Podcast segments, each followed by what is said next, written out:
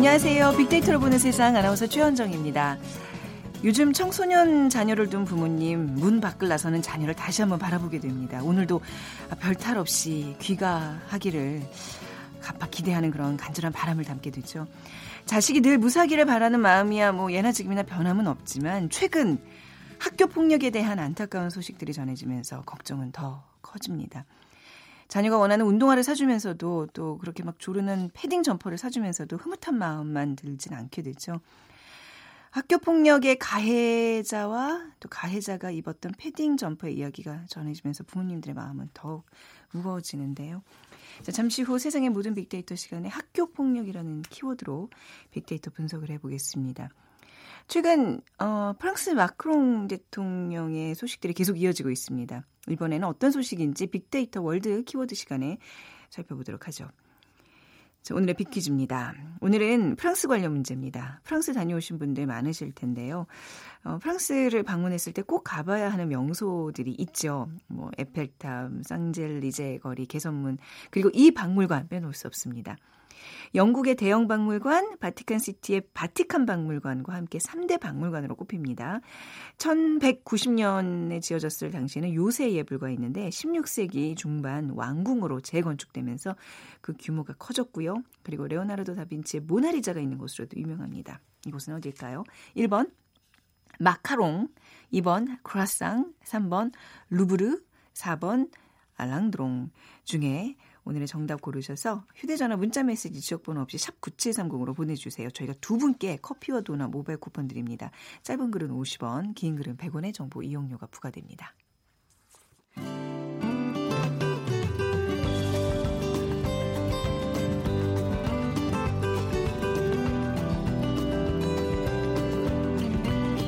연관 검색어 속에 진실이 있다. KBS 일라디오 빅데이터로 보는 세상. 세상의 모든 빅데이터. 네, 빅커뮤니케이션 전민기 팀장 나오셨어요. 안녕하세요. 네, 반갑습니다. 전민기입니다. 학교 폭력. 아, 이게 사실 계속 이제 어제까지는 뉴스에 나오더라고요. 네, 그 아이가 입은 그 패딩 을 보면서 가해자가 그 피해자의 패딩이 보면서 저는 정말 너무 속상해서 네, 네. 비슷한 기분일 거예요. 다들 이 학교 폭력과 관련된 국민들의 공분이 진짜 극에 달한 것 같아요. 네, 네, 지금 뭐 주말 사이에 공분이 너무나 커졌죠. 그러니까 사건은 일주일 전에 발생했기 때문에 네. 그거에 대한 이야기가 오고 가고 있었는데 음. 그 어머니가 남긴 SNS 때문에 아, 네. 지금 확 불이 붙었습니다. 그러니까 어머니가 SNS에다가 그 아이가 이제 13일 오후 5시 음. 20분쯤에 15층 아파트 옥상에서 네. 이제 숨지게 됐는데 네. 추락을 했죠. 추락했죠, 네. 가해 학생 4명이 구속되는데 이 학생이 한 학생이 그 숨진 피해 학생의 패딩 점퍼를 아. 버젓이 입고서 법원에 나온 거잖아요. 어떻게 수가 있죠. 예. 네. 근데 이 가운데 한 명이 구속됐을 때 입었던 이 패딩 때문에 지금 예. 논란이 커지고 있는 거고요. 네. 실제로 조사를 했더니 그게 이제 닷새 전에 새벽에 음. 공원에서 피해자의 옷을 뺏었고 피해자가 숨진 날 아파트 옥상에서 폭행할 때도 네.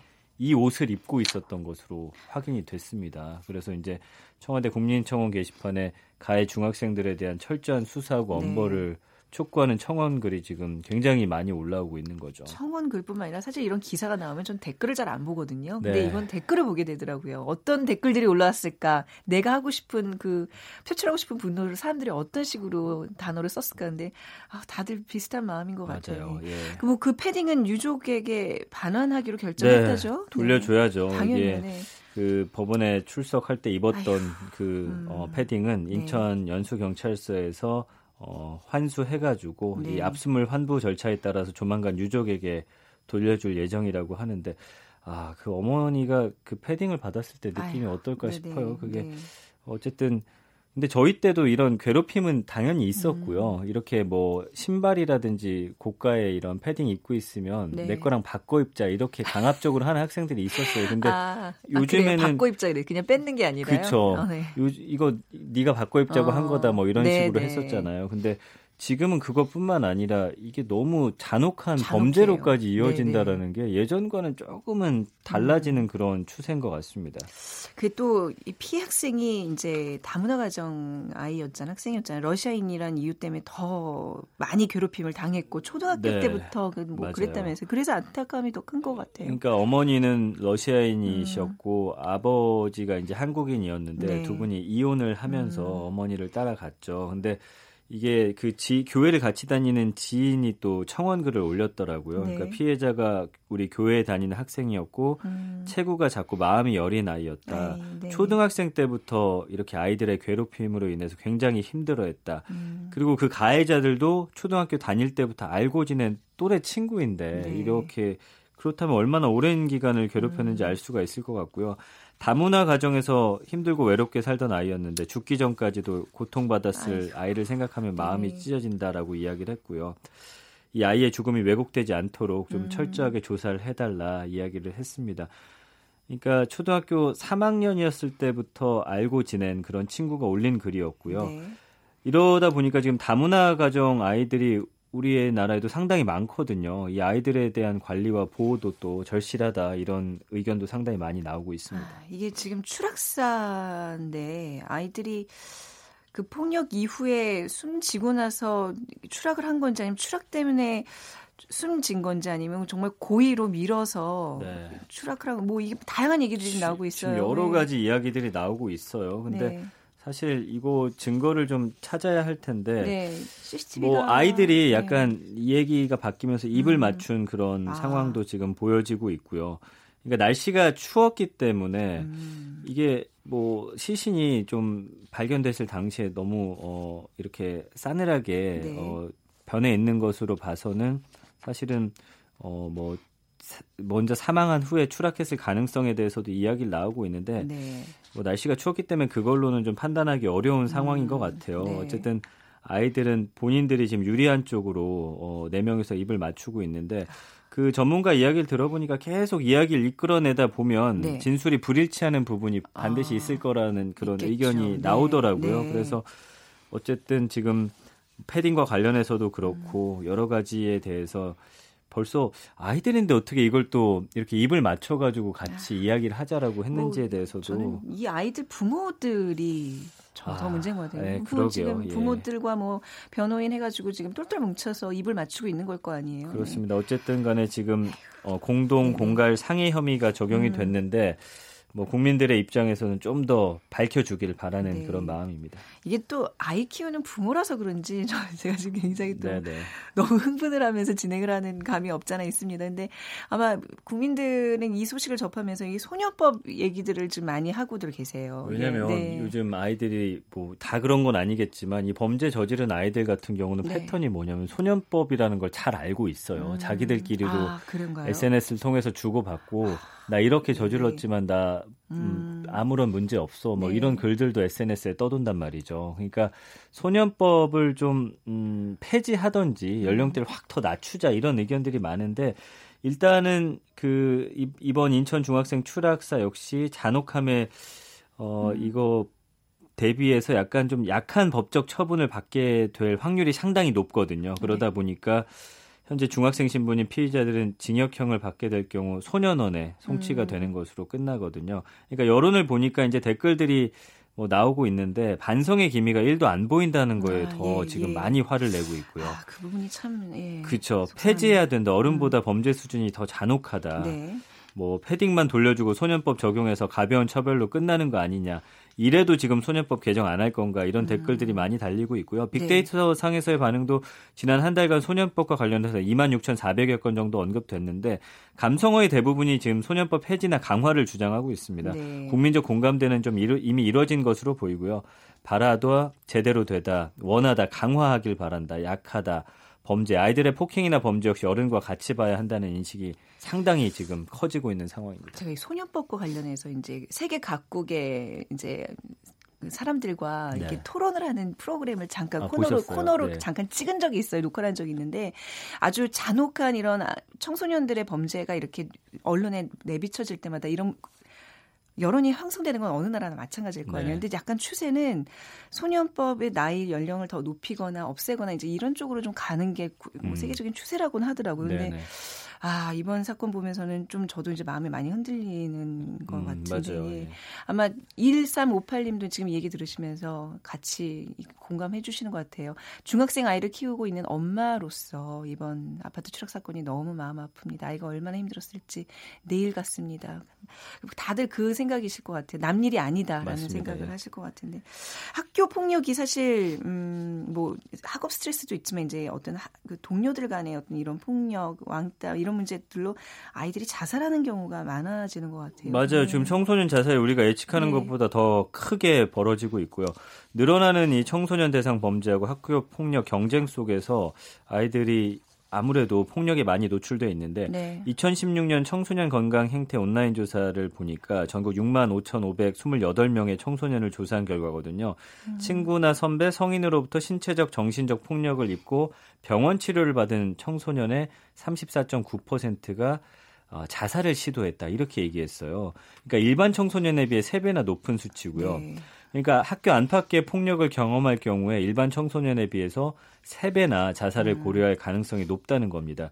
그래서 2016년 1년간 자살을 고려한 적이 있는지에 대해서 물어봤더니 여학생이 13.9%, 네. 남학생의 9.6%가 자살 생각을 경험했다 이렇게 답변했거든요. 음. 이 얼마나 놀라운 수치인지 좀 어, 경악을 금치 않을 수가 없네요. 네. 아, 그러니까 똑같은 지금 같은 고민이신 것 같아요. 2065님께서도 시간이 뭐 가해학생들 뭐 일정 기간 시간이 또 지나면 다시 사회로 나올 텐데 이런 일을 또 저지르지 않으라는 법이 없다. 이런 미성숙한 아이들을 세상과 단절시키는 것만이 답이 되는 건지 정말 답답하고 겁이 납니다. 하셨는데 그렇죠. 예. 아마 이제 이 아마 이런 어떤 소년법에 관한 얘기들이 어떤 우리 또 수기 민주주의 이런 차원 차원에서 맞아요. 얘기들이 많이 네. 될것 같아요. 네. 그러니까 이 아이들을 또 어떻게 네. 교화시킬 것인지에 네. 대한 뭐 그런 문제부터 음. 해서 사실은 해결해야 할게 네. 한두 가지가 아닌 것 같습니다. 또 이번에 또 사회에 던져주는 큰 숙제인 것 같은데 네. 학교 폭력 얘기는 예전부터 나오지 않았나요? 뭐. 굉장히 뭐 굉장히 엄벌에 처하고 이러는 걸로 알고 있는데 줄지를 않는 것 같네요. 그러니까 교육부가 실시한 2017년 2차 통계로 보는 학교 폭력 실태 조사를 봤는데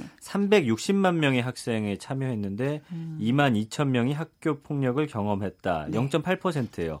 중고등학생의 학교 폭력은 줄어들고 있는 반면에 초등학생의 학교 폭력에 의한 피해가 지금 증가하고 있다는 네. 거예요. 연령대가 낮아지고 있고요. 그동안은 중고등학생들에게 많이 발생했던 학교 폭력이 점점 연령층이 낮은 초등학교까지 지금 확대되는 음. 모양새고요. 네. 학생 1000명당 피해 응답 건수하고 피해 유형별 비율을 살펴보면은 언어에 의한 폭력이 35.6%, 음. 사실 언어가 주는 스트레스도 상당하거든요. 네. 예, 그리고 뒤를 이어서 집단 따돌림 16.4%, 스토킹 11%, 신체 폭행이 11%, 사이버 괴롭힘이 10.8%.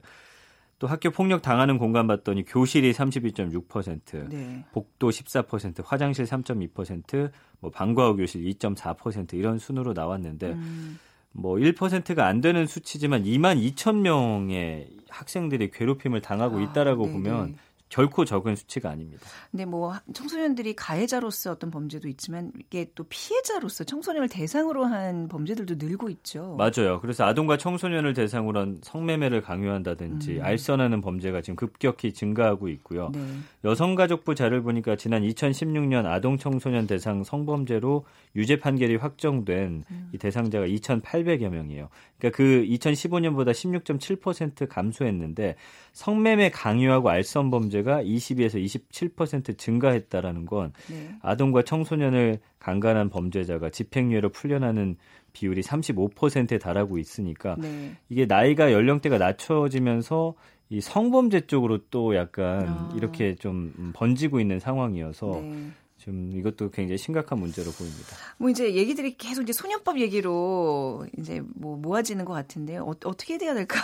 뭐 다 생각이 다 다르지만 그렇죠. 일단 네. 가해 학생들이 모두 10대기 음. 때문에 소년법 적용을 받게 되겠죠. 네. 일반 성인에 비해서 가벼운 처벌을 받을 확률이 높고 높죠, 네. 그러다 보니까 소년법 개정은 물론 폐지를 촉구하는 목소리까지 나오고 있는데 물론 누가 이게 살인을 해서 어, 떨어뜨린 건지 본인이 음. 떨어져서 살인 어, 음. 사망한 건지에 대해서는 명확히 밝혀야겠지만 어쨌든 살인죄가 적용이 안 된다라고 하면 정말 가벼운 처벌밖에 안 받을 것으로 보이거든요. 네. 예, 그래서 지난해 이제 실제로 초등학생을 유인해서 살해한 다음에 시신을 회수한 사건 시작으로 해서 네. 올해 들어서 지금 서울과 부산 등에서 발생한 집단 폭행, 성폭행 사건까지 10대들의 범죄가 끊이지 않고 더 잔혹해지고 있거든요. 네.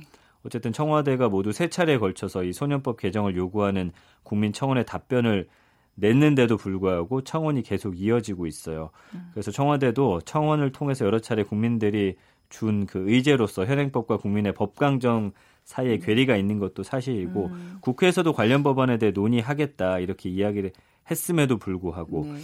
정부가 올해 안에 형사 미성년자 연령을 하향 조정하는 소년법 개정이 이루어질 수 있도록 할 방침인데 논란은 계속될 것 같고 국회에서도 또 통과되려면 시간이 걸릴 것 같고 여기에 대해서 사실은 찬반 의견들이 상당히 많아서 음. 아까 말씀해 주신 대로 전 국민적인 좀 어, 음. 논의 과제가 아닌가 그쵸. 생각이 됩니다. 아 이런 주제가 사실 마음도 아프고 이런 얘기 하고 나면 이렇게 온몸이 아픈 아, 것 같은 그렇죠? 아마 무겁네요. 예. 무겁죠. 아무튼 마무리하면서 다시 한번 그 피해자 고인의 명복을 빌도록 하겠습니다. 자, 지금까지 비커뮤니케이션 전민기 팀장과 함께했습니다. 감사합니다. 고맙습니다. 자 잠시 정보센터 헤드라인 뉴스 듣고 오겠습니다. 민주노총이 내일 총파업에 돌입합니다. 민주노총은 오늘 청와대 앞에서 기자회견을 열고 정부가 탄력적 근로시간제 단위 기간을 확대하기 위해 노동법을 개혁하려 한다며 총파업 이유를 밝혔습니다. 국민 3명 가운데 1명은 일자리를 가장 걱정하는 것으로 조사됐습니다. 국민 2명 중 1명은 노후 준비를 하고 있다고 답했는데 국민연금에 대한 의존도가 가장 큰 것으로 나타났습니다. 농산물 가격이 안정되고 축산물 값이 떨어지면서 생산자 물가가 11개월 만에 하락했습니다. 농림수산품이 하락세를 이끌었는데 무와 배추가 각각 53.4%, 49.8% 내렸고 시금치와 상추도 70% 정도 하락했습니다. 주택 매매와 전세값 하락으로 전세 보증금을 제때 돌려받지 못하는 경우가 늘면서 올해 전세 보증금 반환 보증 가입자 수가 지난해에 두 배에 달할 전망입니다. 소액 결제가 많이 이뤄지는 편의점에서 모바일 간편 결제 이용이 급증한 것으로 나타났습니다. 전체 결제의 3.5%를 차지했고 이용 건수도 지난해 같은 기간보다 두 배 이상 늘었습니다. 지금까지 헤드라인 뉴스 조진주였습니다.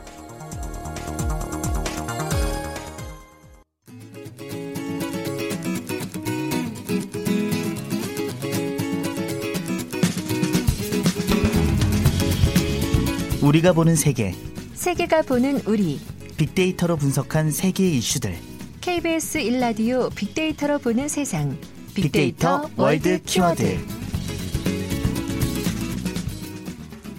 자, 이 시간 임상훈 국제문제평론가와 함께하겠습니다. 어서 오세요. 네, 안녕하세요. 자, 오늘 또 프랑스와 관련된 문제예요. 빅퀴즈 부탁드릴게요. 네, 프랑스에는 꼭 가봐야 할 명소들이 많습니다. 에펠탑, 샹젤리제 거리, 개선문, 그리고 이 박물관도 빼놓을 수 없습니다. 이 박물관은 영국의 대영 박물관 그리고 바티칸 시티의 바티칸 박물관과 함께 세계 3대 박물관으로 꼽힙니다.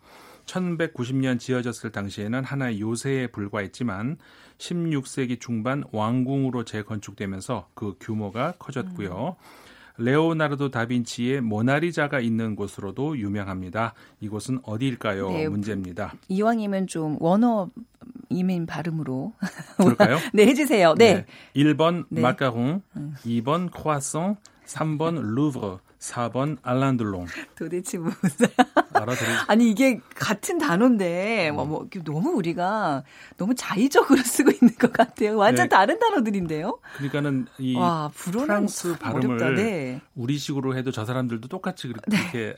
이해를 못해 무슨 말이야 그게 이렇게 글쎄, 들어요. 완전 그렇네요. 다시 그러니까 한, 다시 한번 할게요. 네, 예. 1번 음, 마카롱, 네. 2번 크로아상, 3번 루브르, 4번 알랑드롱. 아, 네.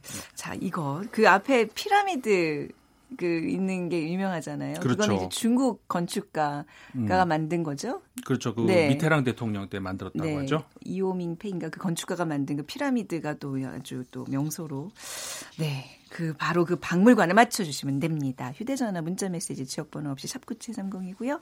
짧은 글은 50원, 긴 글은 100원의 정보 이용료가 부과됩니다. 앞으로 저기 임 기자님 오실 때는 프랑스 관련 문제를 내서 이렇게 또 우리 원어민 발음으로 좀 듣는 시간을 가져보도록 할게요. 이번 주 주제가 프랑스로 가는 거죠? 네, 네, 네 맞습니다. 네. 그 이번 주 키워드 우리가 보는 세계 키워드가 노란 조끼인데요. 네, 네. 노란 조끼 이게 뭐냐면은 어, 지금 그 프랑스 마크롱 정부의 음. 유류세 인상. 근데 네. 그냥 인상이 아니라 급격한 너무 많이 올렸어요. 음. 어, 거기에 이제 그 프랑스 국민들이 네. 이제 반발을 하면서 뭐 뭐라 그럴까 총궐기라 그럴까요? 네. 그 노란 조끼를 입고 네. 지난 저 주말에 특히 토요일 그 프랑스 전 지역에서 이렇게 도로를 점거하는 그런 시위를 벌였어요. 노란 조끼가 왜 갑자기 나온 거예요? 그 화면 보니까 그냥 이렇게 뭐 경찰 같은 조끼 그렇죠. 같은 안전 있는데. 우리가 길에서 이제 경찰을 포함을 해서 안전 관련 그 일을 하시는 분들이 노란 네, 조끼를 네. 많이 입고 하잖아요. 그러니까는 잘 눈에 띄게 해가지고 음. 이제 안전 문제 때문에 그러는 건데 그 노란 조끼를 선택한 특별한 이유는 없는데 네. 그런 이번에는 그러니까 그 노란 조끼를 선택을 하자 이렇게 해가지고 인터넷상에서 이렇게 보통 음. 우리가 그 대규모 시위를 한다 그러면 네. 어떤 지도부라든가 뭐 네. 있잖아요. 근데 이번 시위 같은 경우에는 프랑스에서 아마 처음으로 음. 어, 지도부가 없는 정말 시민들의 네. 힘으로만 지금 완전히 그냥 그 어. SNS 상으로만 네. 연락을 해가지고 음. 시민들이 쏟아져 나온 그런 시위라고 이렇게 기록이 되는 것이죠. 굉장히 많이들 모였던데 네. 정부 추산, 주체 경찰 추산은 얼마 정도? 30만 명 가량이 30만, 나왔다 그래요. 30만이요? 예. 그러니까는 정확한 그러니까 정확한 수치는 우리가 이제 예. 추산을 할 뿐인데 28만 8천 명 정도가 거리로 쏟아져 나왔다. 아, 네. 그래서 이제 그 이런 운동 시민 운동의 그 저 전문가들 이야기로는 네. 아까 말씀드린 것처럼 어, 지도부가 없는 첫그 음. 프랑스에서의 시위이고 네. 이게 이제 얼만큼 지속이 되느냐 한 번 하고 일시적으로 하고 마느냐 음. 이 얼마큼 지속이 되느냐에 따라서 그 프랑스 운동 어. 그 시민 운동의 새로운 역사가 될 수도 있다라는 어. 음, 그런 그 전망도 하더라고요. 마치 이제 우리 어떤 촛불 집회가 이제 그렇죠. 정말 역사적인 평화적 집회로 끝나 뭐 이런 어떤 의미를 부여하는 것 같은데 왜 근데 뭐 예정이 없는 질문입니다만 프랑스에서 이렇게 집회 같은 거 하면 우리가 외신 화면 봤을 때 네. 굉장히 폭력적으로 맞아요. 진압을 해요. 네네. 네. 이번에도 그런 뭐 유혈 사태 같은 것은 어, 이번에는 네. 큰 유혈 사태는 없었는데 예. 그 사망자는 나왔어요. 네. 그러니까 어, 참 이런 걸 조심해야 되는데 그 심리적으로 이렇게 음. 갑자기 길에서 많은 사람들이 자신을 네네. 향해서 돌진해 올 때 굉장히 음. 패닉 상태가 그렇죠. 되는 네. 그런 그런 걸 느끼는 한 그 가정 주부가 네. 차 안에 있는 상태에서 네. 운전석에 앉은 상태에서 갑자기 시비대가 몰려오니까 아. 놀래가지고 차를 돌진을 한 거예요. 아이고 아이고. 네. 그래가지고 본인이 뭐 의도하지 않게 그래서 음. 한 명을 음. 치어서 네, 그래서 네, 죽은 예, 거군요. 사망자가 시위대, 네. 시위대 중에 한 명이 사망을 한 네, 네. 네, 불행한 일이 있었죠. 어, 근데 정말 그 막 경찰봉으로 막 무자비하게 이렇게 가격을 하는 장면들을 봤는데 그게 뭐 법적으로 그렇게 허용이 되는 건가 보죠? 아, 그렇지는 않죠. 근데 네. 이제 이게 어느 그러니까 어느 정도냐에 음. 따라서이지만 음, 예를 들어서 이제 어, 그 예를 들어 진압을 하는 데 있어 가지고 저쪽 상대편이 상대편에서 음. 이제 폭력성을 지닌다 그러면은 이제 네. 그걸 바, 그 아. 진압하는 차원에서 그럴 수는 있겠지만 네. 그러니까는 이 중간에 애매한 선이 있잖아요. 네. 그런데 항상 그 프랑스를 포함해서 서구 사회에서도 항상 시위 현장에서의 그 진압이 문제가 돼요. 아, 그 문제가 되죠. 네. 당연히 되겠죠. 네. 네. 그러니까 지난번 우리 그 몇 년 전에 있었던 음. 촛불 시위 같은 그런 네. 예는 전례가 없는 어, 전례가 없는 그런 시위라고 음. 할수 있는 것이죠. 아무튼 이번에 마크롱 대통령의 지지도가 굉장히 낮아지는 게 보이고 뭔가 그 어떤 문제가 지금 보이는 것 네. 같아요. 지도력에. 네.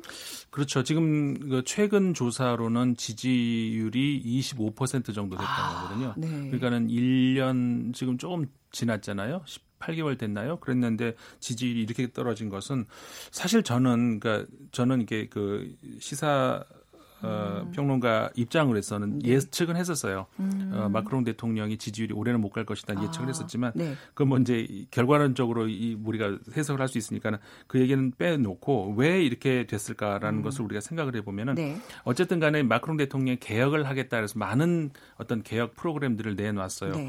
어, 대표적인 것이 이제 조세 개혁인데 네. 세금을 그러니까 어떻게 하느냐 이거잖아요. 근데 세금을 어, 어떤 것은 올린다, 어떤 것은 내린다. 음. 근데 이번에 이제 국민들이 폭발을 한 것이 유류세를 올린다는 것이 어, 예를 들어서 휘발유 같은 경우 1년 사이에 25%가 올라가고 네. 경유 같은 거는 더 30, 올랐죠? 예, 네, 30, 이 35%인가 5%, 네, 그 정도까지가 오른 거예요. 그러니까는 그 대개 이게 경유를 필요로 하는 사람들은 그 사업을 그러니까 음. 뭐라고 할까 영세 사업을 하는 분들도 그렇죠. 많이 있잖아요. 네네. 근데 갑자기 1년 사이에 그렇게 올려 버리니까 음. 그런데 그러면은 세금을 내린 것은 어디냐 네. 이런 것을 봤을 때 보통 부, 유세 음. 자본세 이런 네. 거에서 세금이 많이 내려간 거예요. 아, 그러니까 상대적으로 네. 어, 좀 부유한 사람들의 경우는 음. 어, 이득을 많이 보고 네. 이렇게 어, 90% 그러니까 최근에 어떤 한 그 공신력 있는 음. 프랑스의 조사 기관에서 조사한 바에 따르면은 네. 10% 프랑스에서 10% 상위 어, 부자들은 어, 이득을 봤다는 거예요. 네, 네. 그다음에 이 90%는 음. 손해를 본 사람도 있고 손해를 안 본 사람도 음, 네. 있고 그런데 어쨌든 간에 그 상대적인 거잖아요. 네. 10%는 결국 이익을 보고 그러게요. 우리는 뭐냐 이런 그러니까, 박탈감이 음. 이런 그 국민들의 분노를 산 거죠. 개혁의 방향이 뭔가 좀 잘못된 게 지금 계속 나타나니까 뭐 네. 지지율이 낮아지는 건 너무 당연한. 서민의 대통령을 내세웠는데 네. 지금 구, 프랑스 국민들은 어. 이게 무슨 서민 대통령이냐, 그러네요. 부자들의 음. 대통령이지 음. 이런 불만들이 터져 나오는 네. 거죠. 뭐 프랑스의 지금 그 노란 조끼 시위에 대해서 좀 알아봤고 이번에는 세계가 보는 우리로 가보겠습니다. 네. 신남방 정책이라고요? 네. 네. 키보드 신남방 정책 이게 네. 이제 어, 문재인 대통령의 새로운 동남아 음. 중점의 외교 정책을 네. 얘기하는데 그 지난번에 그 인도 우리 이야기할 때도 잠깐 얘기가 나왔습니다만은 네. 그 이, 그러니까 인도는 동쪽으로 좀 이렇게 정책을 외교 정책을 해볼까 우리는 남쪽으로 해봐 이러니까 만나 가지고 그러면 인도하고도 잘해보자 뭐 이런 음. 얘기가 나왔던 것처럼 네네. 동남아시아에서 이번에 아시, 아세안 정상회의가 있었고 네. 동아시아 정상회의 있었고 에이펙도 있었고 네. 그러니까 이런 것들이 동남아시아에서 열렸잖아요. 네. 그러니까 우리나라에서 어, 뭐, 이현 정부의 친남방 정책하고 맞아 떨어졌다. 그래서 음, 이 현지에서도 생방 이, 전 우리나라에서는 이, 이런 국제 회의가 있다고 해서 생방송을 할까?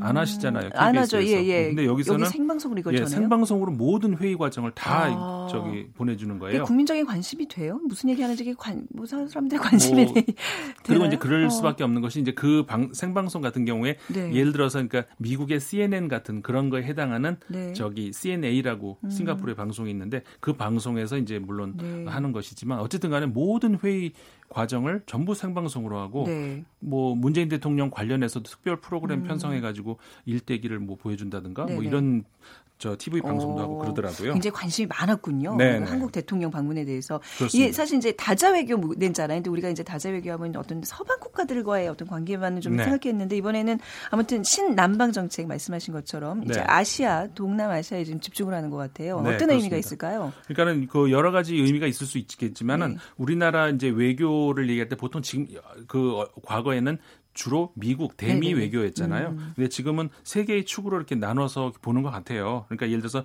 대북 이것은 이제 통일부에서 주도가 돼가지고 이제 네. 조명군 장, 관 주도로 해가지고 그다음에 대미 외교는 청와대의 음. 그 국가안보실 중심이 돼가지고 이제 네. 정의용 실장 중심으로 이루어지고 그다음에 그 이외에 다자 외교 음. 지금 예를 들어서 이번 같은 경우에 네. 이런 것들은 외교부 중심에 그 강경화 음. 장관 중심으로 이렇게 되는 이런 세 개의 축으로 이렇게 돌아가는 것 아닌가 이렇게 네. 보여지거든요. 음. 그러니까 이 아까도 말씀드린 것처럼 이번에 그 동남아시아 국가들이 어 문재인 대통령의 신남방 정책 이게 네. 다자 무역에 대한 이니셔티브가 된다. 음. 사실 그 이, 이 아세안인 이 국가 그 연합이 네. 그 유럽 연합을 지향 그런 모델을 지향하는 그러니까 음. 전 세계에서 굉장히 관심을 많이 가지고 보고 있어요. 만약 네. 이저 아세안이 하나의 모델이 된다면은 네. 하나의 단위가 된다면은 음. 세계 7위 아, 수준의 네. 경제 그 단위가 되거든요. 네. 그러니까 전 세계적으로 굉장히 관심이 많이 가지는데 네. 그런 그 뭐라고 할까요? 거기에서의 그 새로운 그 음. 그 관심이 어, 서로 음. 이제 만났다. 여기에 네. 이제 의의가 있다고 할 수가 있는 것이죠. 자, 뭐 시간이 벌써 다 돼서 여기까지 얘기 듣도록 예. 하게 너무 시간 빨리 가죠. 국제뉴스 전문 임상훈 평론가 얘기 나눴습니다. 감사합니다. 네, 고맙습니다. 자, 오늘 빅퀴즈 정답은 루브르입니다. 7322님 아직 파리를 못 가봤지만 파리 간다면 루브르 박물관 꼭 가고 싶습니다. 하셨고 0760님 역시 작은 아이가 1학년인데요. 중학교 1학년인데 아직 못 가봤습니다. 그 유튜브를 통해서 지금 공부를 하고 계시다고요. 꼭 한번 방문하셔서 멋진 추억 남기시기 바라면서 오늘 순서 마무리하겠습니다. 지금까지 아나운서 최원정이었어요. 고맙습니다.